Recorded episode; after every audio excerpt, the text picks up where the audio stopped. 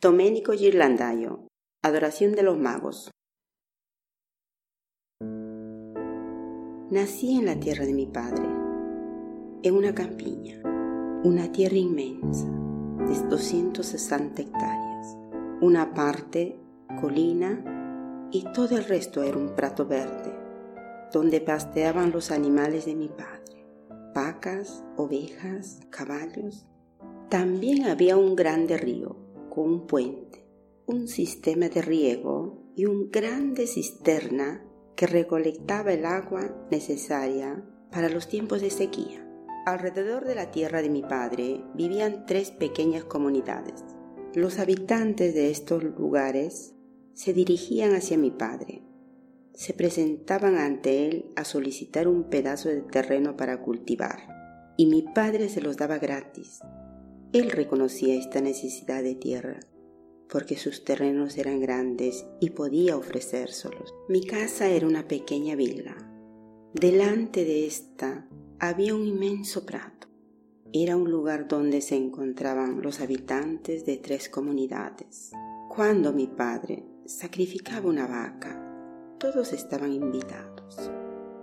Conocidos, parientes, amigos, se hacía un horno de piedras y se comía sentado por el suelo. Según las costumbres inca, era una grande fiesta, un momento para conversar, intercambiar historias. Se habla de los problemas de la comunidad, pedir consejos. También en este cuadro hay un prato. Se ve detrás de la figura de María, casi un vacío, para dar resalto a su presencia. Tal vez Girlandaio, el artista que pintó este cuadro, se recordó el espacio que el gran Leonardo pintó alrededor de su Virgen de la adoración de los magos, que años antes había dejado incompleta cuando viajó a Milán.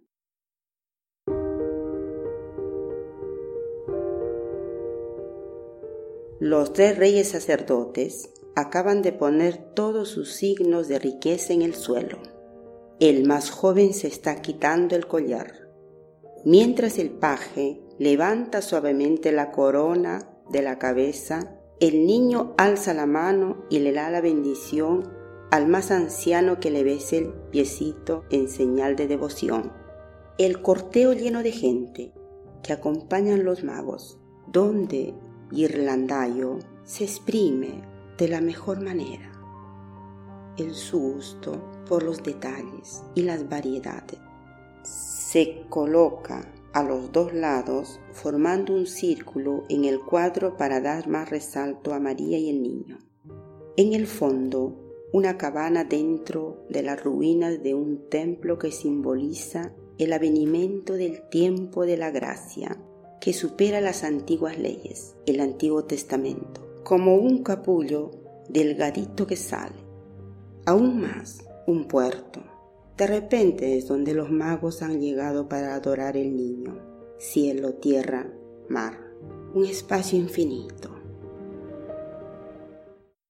En los 400, después de la adoración de los magos de Gentile di Fabreano, el episodio descrito en el Evangelio de Mateo y después de tantos, evangelios apócrifos, se convirtió en una ocasión para celebrar los clientes, la gran representación de la familia de rodillas delante a la divinidad. Era una forma de ostensión del poder. Domenico Bigordi, llamado Girlandaio, pintó esa ronda, probablemente para la familia Tornaboni. De joven trabajó en el padre Orfebre. Para ambos, el nombre Girlandaio nace con la maestría en la elaboración de guirlandas para peinado de mujeres. Después, Domenico abrió una tienda de pinturas con el hermano y el cuñado. Fue muy solicitado para los más importantes familias de Florencia, para los Tornabonis. En el mismo tiempo en el cual pintó la adoración, pintó una capilla en Santa María Novella. Este trabajo, por su forma circular, no era adapta al altar de una iglesia. Fue realizada para la devoción de los comisionistas en su casa privada.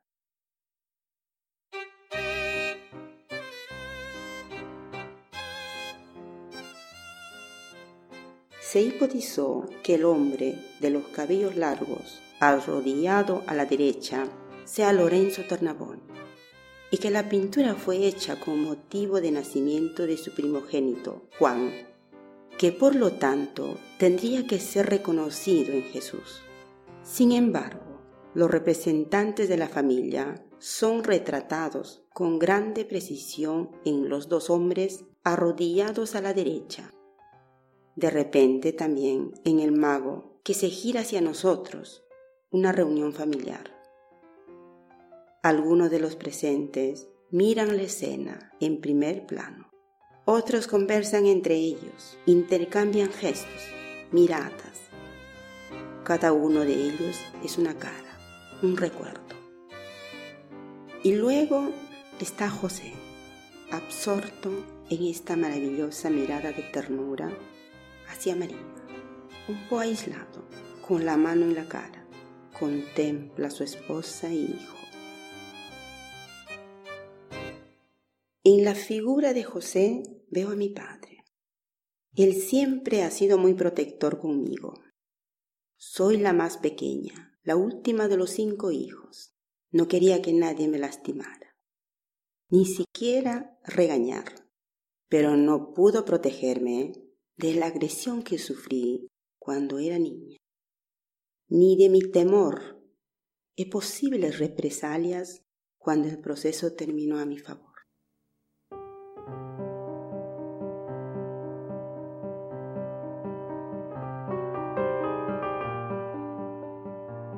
Mi padre no quería que me vaya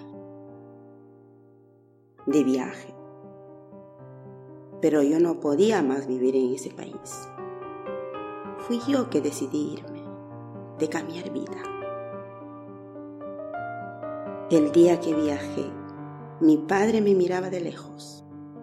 No me saludó porque no quería que me vaya. En el cuadro son pocas las cosas apoyadas sobre las piedras. Una caja de gafas, una bolsa, una botella de agua, solo el necesario para el viaje. De recojo y parto sin mirar atrás. Tenía solo 22 años, recién graduada. He tenido que afrontar el viaje al nuevo mundo. Dejé atrás un lugar, familia, seguro tranquilo, sin necesidades, para encontrarme de clandestina. Estuve cansada de luchar para sobrevivir, que hasta deseé de ser agarrada de la policía para ser reimpatriada. Luego decidí de resistir, no solo por miedo, sobre todo por orgullo. Cuando llegué a Florencia, fue mi cambio. Me encontré acogida de la familia de la señora anciana que cuidaba. He conocido un nuevo idioma. He comenzado a vivir. He iniciado a frecuentar los grupos de apoyo para los nuevos inmigrantes, en las asociaciones de esa categoría, en la política del lugar, comenzando a tener responsabilidades por ellos. En este inicio de viaje de mi vida he pasado tantas cosas y atravesé la puerta de la gracia. También los magos, de repente, pasaron por ahí antes de partir hacia el oriente, avisado de un ángel para no regresar donde Herodes, cambiando el camino de regreso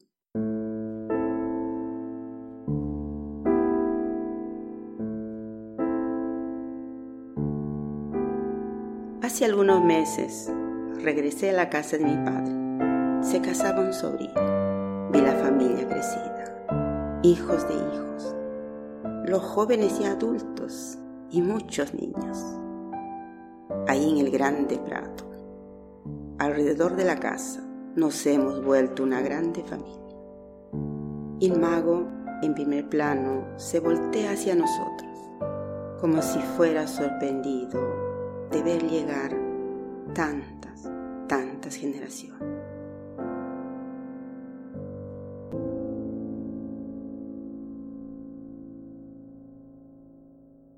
Narración de Lina Cayupe.